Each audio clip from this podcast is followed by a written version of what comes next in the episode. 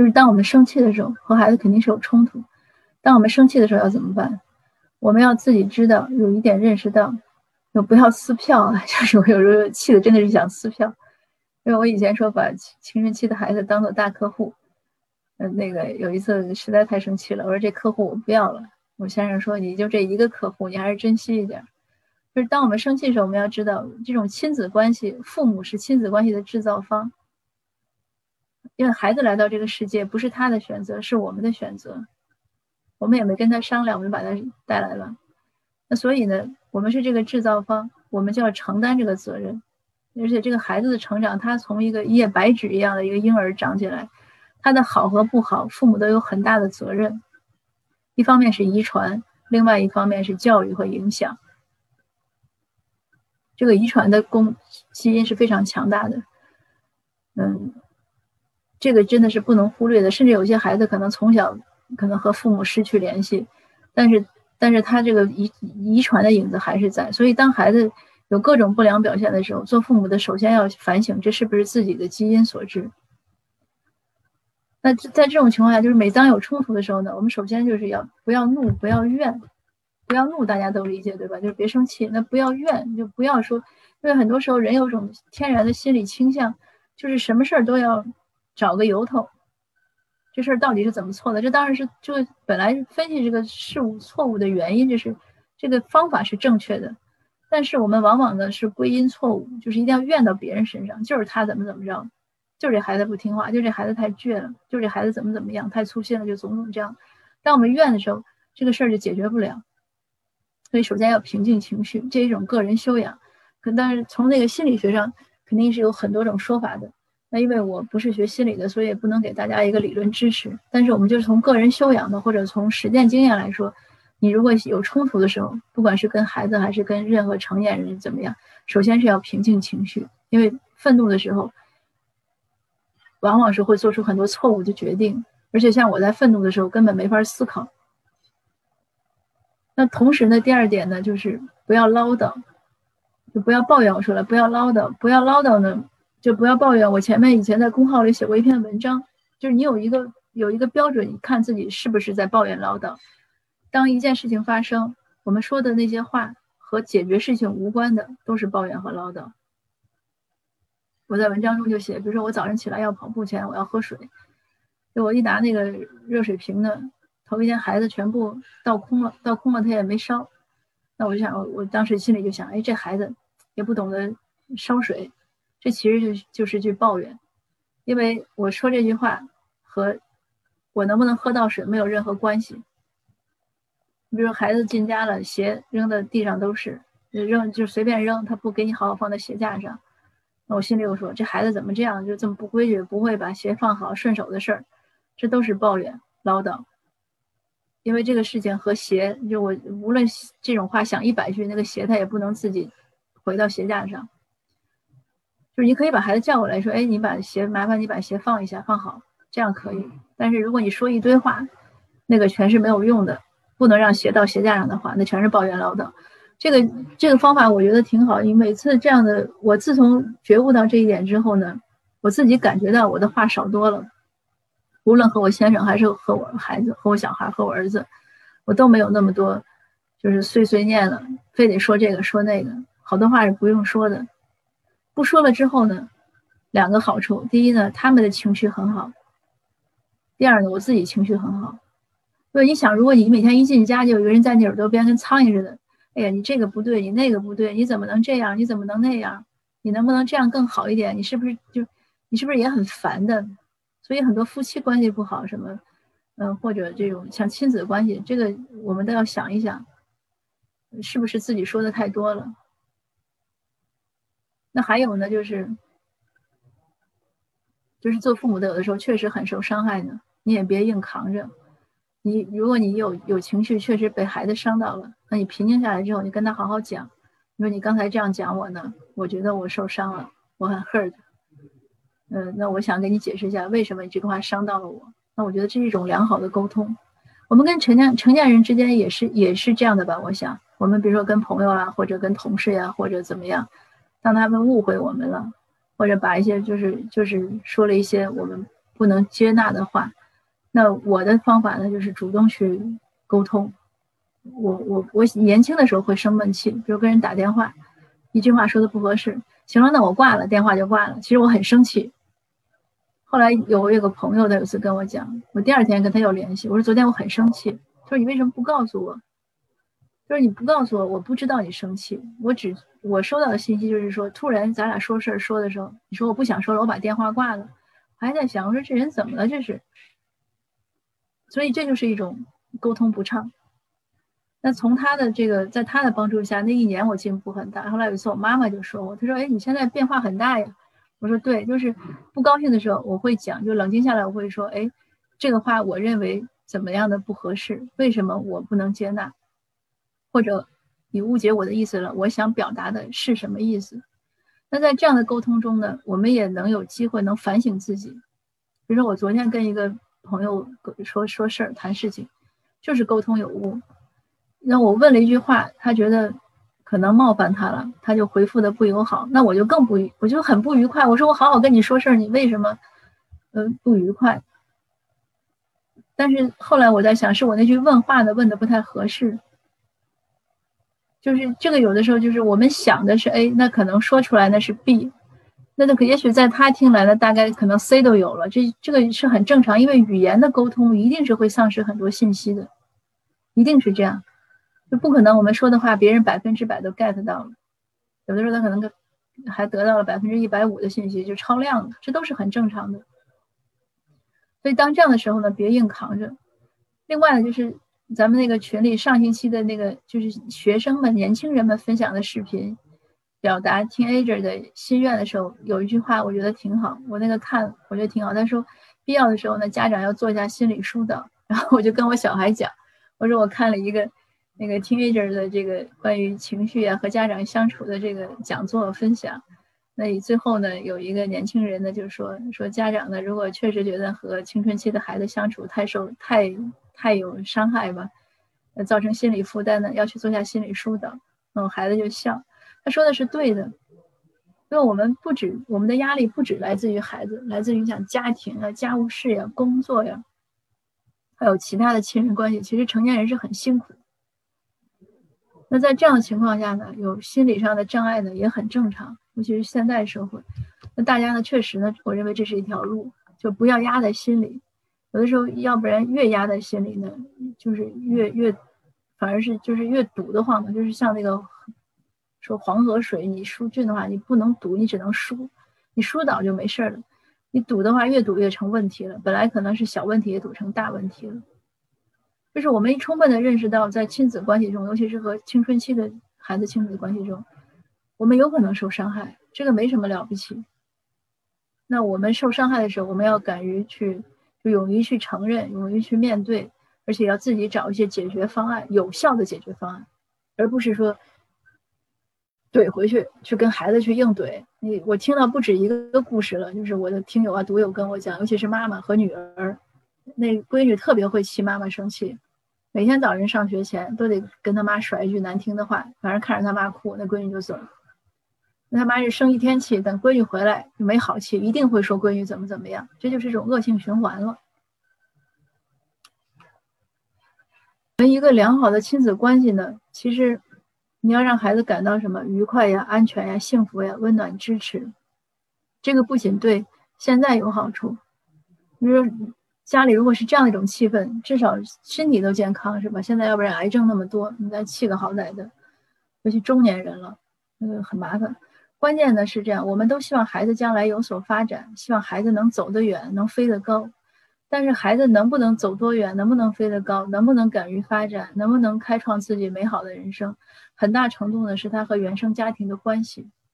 我们很多成年人其实也，我也是经常有读者和听，就是听众跟我讲，就是。都六十多，可能五六十岁的人了，还是在，还是受到当年的原生家庭的这种困扰，就是这个结就在他心里消失不掉，还是会不愉快。那所以呢，我们不要给孩子造成这样的结，他只要有了这样的结，你说他这一生会幸福吗？他不会。那只有他在家里感受到这种愉快的这种感觉，他将来才能发展的好。这种感觉其实也很容易。就是不要在孩子失败的时候呀，遇到挫折的时候呀，给他伤口撒盐呀，雪上加霜。不要孩子说，哎，我今天得了个 C，或者我今天 fail 掉了这个车科目不好，或者今天同学说我了，我被 bullying 了，或者是我丢东西了，或者怎么怎么样，或者说我失恋了，或者是怎么对什么事情失望了。我们家长不要第一个，有的有的家长确实是这样，我也不懂为什么。当孩子遇到任何倒霉的事儿的时候，家长会第一个站出来去去。去骂孩子，去责难孩子，好像他的批评就能弥补孩子的那些所谓的不足一样。就有的家长就是我不懂，也可能是心理上的一些，他觉得是不是自己的面子没了或者怎么样。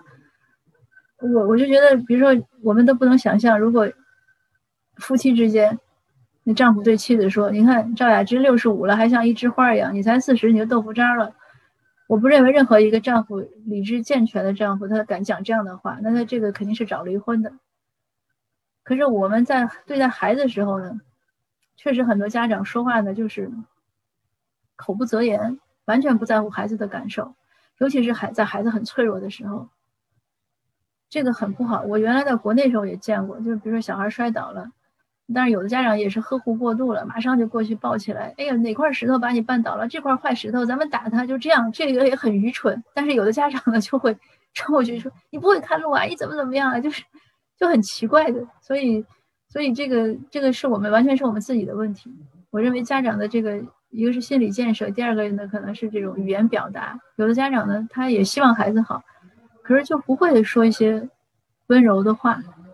也可能是我们从小可能，比如说六零后、七零后，也许八零后长大也是这样，就是他遗传的是一个他是他自己的原生家庭的教育方式，他小的时候就没有被爱过，或者没有被温柔以待过，没有听到过这种好听的话，那至少呢，他然后一面对孩子呢，就就是一个复制，一个传递，这也是有可能的，但我们总是要有勇气斩断一些不好的链条。就是如果我们小时候遭遇到暴力啊，遭遇到批评呀、冷酷呀、这种冷漠对待呀、伤害呀，我们认识到了之后，我们就要努力斩断这个链条，不要让我们再成为这个链条的一个传递者。我小的时候呢，家里对我没什么这样的影响，但是我遇到过一个非常暴力的小学老师，他经常在我们，我当时五年级吧，他他经常就在班里，就是上课数学课，他就。打男生，他不打女生，他打男生打得很狠，就我当时已经就吓死了，已经每次一上数学课，我就心脏高度紧缩在一起，就非常害怕。我我不是怕我自己，我自己肯定是还行，我就怕任何一个同学回答错问题，然后就是一连串的这种暴力的这种就开始。等到我有小孩，我小孩五岁之前我没有吼过他，他五岁的时候开始学英语的时候，就学得很慢，我突然有一天就开始怒吼他。当我吼完之后，就我吼他的时候，我脑海里完全完全想到的就是我当年那个数学老师的那个状态，我就觉得太可怕了。那这个吼呢，当然我也是经过一个很好几年的一个一个漫长的努力的克制。从我认识到不对，我就开始克制，一直到过来之后，可能他到七八岁，反正我应该吼了有三四年，当然会一点点少，但是也是一个自控的过程。那再回头看那段过程，我就觉得那个老师对我的影响是非常不好的。那他只是教了我一年数学，所以如果有的有的人有的家长从小受过这样的一些不愉快的原生家庭的经历的话，确实影响很大。但是我们要有一种反省的一种主观的能动性，我们要反省他。呃，我们要要看一看这边，要学习一下。其实西人在这方面确实做得很好。我也讲，我说以前我在我小孩小学门口。执勤的时候，早晨孩子送看到家长送孩子，新人家长都是又亲又抱，然后 enjoy 啊，have a nice day 啊就走了。华人家长都是哎别捣乱呀，好好听课呀。下午同样就几个小时没见孩子，其实家长又是又亲又抱，好像一下子这个一个宝贝失而复得了。咱华人家长就问今儿讲什么了呀？学的好不好呀？老师批评你没有啊？都是这样的话，所以。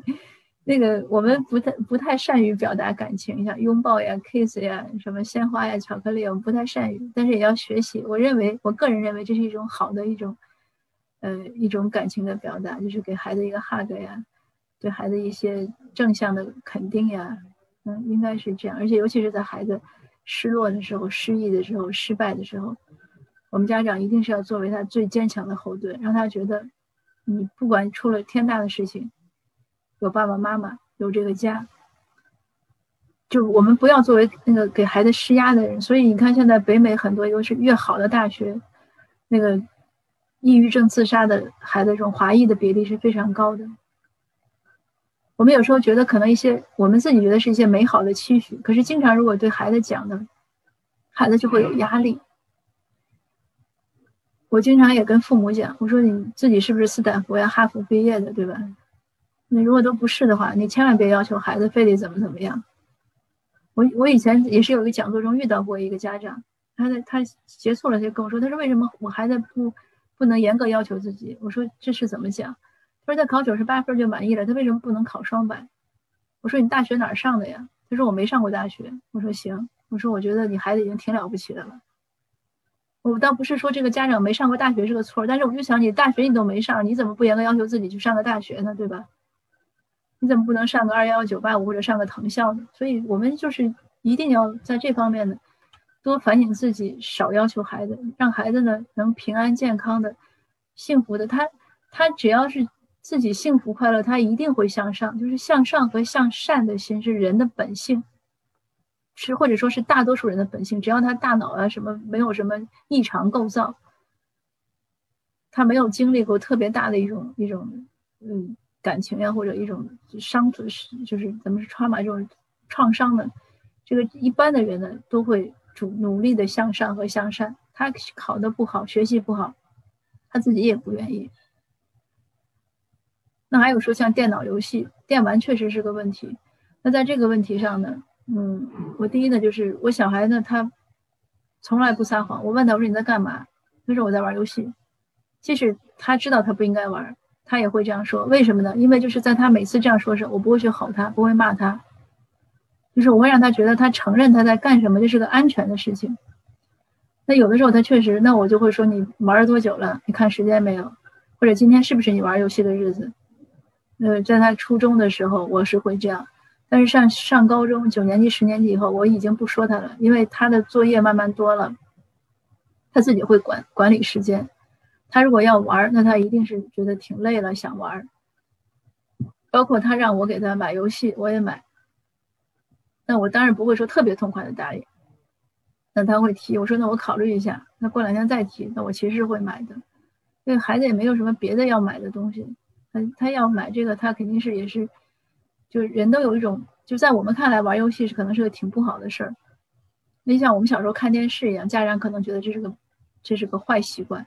但是这个时代在变化，我不说它在进步，但是它是在变化。有些变化你没办法。他们现在像我们小时候都是什么跳皮筋儿啊，什么什么跳绳呀，现在小孩不玩这个了，你让他玩什么，对吧？所以这些呢，都是我们要有一个充分的认识。那好。最后呢，就是我们要接纳不同，这是没办法的。我特意选了一个这个图，我不讨论同性恋的问题，我也不讨论他现在这种性教育大纲呀，或者是呃 gender 这种就是变性呀一些一些这些政策上的事情呢。嗯，我们每个人都有看法。那我只是想问一下，我们有没有想过，如果我们的孩子将来是同性恋，那我想可能很多华人家长呢会觉得是一个不可思议的事情。但是它是个现实，所以我们要认识到，我们和孩子之间，移民父母和孩子之间呢，除了代沟以外，还有文化的差异。那同时呢，就是有认知的差异，因为这个当然认知的这个差异呢，嗯，是和和什么有关？和思想和三观，和他这种就是价值观嘛。因为这边的主流的价值观可能和传统的中国文化的，就是中国传统价值观呢，有一些偏差。这个我们也不讨论对错呀，或者什么什么这些细节都不讨论。那只是想说呢，大家要对这个有一个充分的、充分的、充分的认识，因为这个就是现实，这个不是我们能忽略或者我们生气，我们一闭眼它就能，就是它能消失的。我们无论怎么生气，它就在眼前，所以我们能想到的就是怎么样去接纳和做一些力所能及的一些一些工作吧。一些一些改变，或者引导呀，这些都是在自己每个家庭呀，每个孩子的情况不一样。但是我们要对这种差异有一个认识。像我刚才开开场前和 Angela 聊天也是，这个英文比如说聊天，大家有没有感受？我我最初对英文聊天的感受就是，可能我们很就是说中文和说英文有时候笑点不一样。比如说我小孩他中文很好，他他说中文没有任何口音的，没有任何就是就是外国人的口音。他有一次我们看春节联欢晚会，那个小品他根本笑不起来。他就不停的问，他说：“这为什么要笑呀？这为什么要笑？”所以现在他也听相声，他有些人呢他能笑出来，有些他像郭德纲他就笑不出来，他就不懂为什么要笑，因为笑点不一样。有时候我和新人聊天，我也觉得，有时候人家说个事儿我笑了，然后人家很吃惊的看着我，我也觉得有点难为情。就是大家的这个共鸣点不一样，所以这个就就是个很很典型的。那我们跟孩子之间也会存在，因为他们是在英语或者法语环境下。长大受教育也会有这个问题，那还有就是我刚才说的边界问题、边界意识，这是华人很大的一个弱项。我们有时候边界感和这边的边界感是不一样的，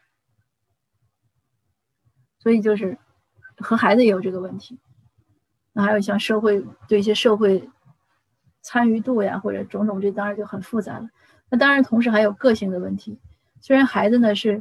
是遗传来的，但是呢，他也是一个个体，他毕竟有变异，而且他是两个人的一个一个基因的组合，所以一定和我们完全的父母是不一样。这个个性的差异也要充分认识到。就是有一点，这个我做分享的时候也讲过，在喜马拉雅，有时候一些人的理所应当的是另外一些人的不可思议。这个我举个小例子，就是我有个我有个朋友，他是个会计。他有次就问我们俩一块去买东西，就问我一个什么东西多少钱？我说十八块几几毛几吧。我说十八块多。他说多少？我说我告诉你十八块了。他说那是几毛几？我就觉得这事儿太不可思议了。我说这这几毛几你管它干嘛呀？哎，他觉得这是个大事儿呀。后来我一想明白了，那会计他可不就是个大事？他做账，他每天都要弄这些事儿。他要像我这么马虎，我这样的人根本当不了会计，所以就肯定是一笔烂账。所以就是我举这个例子，就是想说。在一些人觉得特别重要的事儿，另外一些人就觉得没必要，就反之亦然。比如说，我有次跟一个人说：“我说你写的不对，这得地得都没用对。”他就看了我一眼，他就觉得我太太事儿了。但是在我看来，你写文章你得地得没用对，这就是个大事儿。所以呢，就是我们要充分认识到这种个体的差异。那最后呢，就是还有这一点，就该放手的时候就放手。那很多孩子呢，尤其在这儿，他独立的早，你这个也是个差异。我就说，世界上只有华人可能有这样的感觉，就是什么，有一种冷是我妈觉得我冷。你看这边西人根本不管孩子，你吃不吃呀，吃饱没吃饱呀，你冷不冷呀？我们华人会管得多，我们不放手。你看他这边上小学的时候，五年五岁六岁，他就孩子应该自己决定自己今天穿什么，而不是说你父母把衣服拎好了放那儿。那他慢慢大了，收拾书包呀，这些都是自己的事儿。你像现在高中选课，他就是自己的事儿。你像我孩子，我都没没管过他这个，因为我也不懂，我也不想懂。我说这是你自己的事儿，你如果要来问我，那我们可以讨论一些原则问题。但是你说你这个课学几个学期、几个学分呀，或者报大学要有什么课呀，这是你自己要管的事。所以我们该放手，就是就是我一开始讲的，我们放了手，孩子才能成长。你管的太多，他怎么他怎么长？那在这点上呢，你就要有信心，你就要问自己：你爱不爱孩子？孩子爱不爱你？那如果爱呢？孩子永远是你的孩子，他走多远，他心里都会想着你，他会惦记着这个家。所以家长也不必担心。有的家长觉得：哎呀，我管的少了，他跟我交流的少了，他慢慢就或者再一谈恋爱跟我没关系了。不会的，他跟你没关系的，只是他的麻烦，他的负担。他一定会回来照顾你，会回来要跟你就是交流呀，是个朋友啊，就你是永远是他心中最重要的，这是一定的。我们要有这样的信心。那如果说你跟孩子不爱，那就更不用，那更更该放手了。就有的人就是所谓儿女缘，有的人深，有的人浅，这也没什么。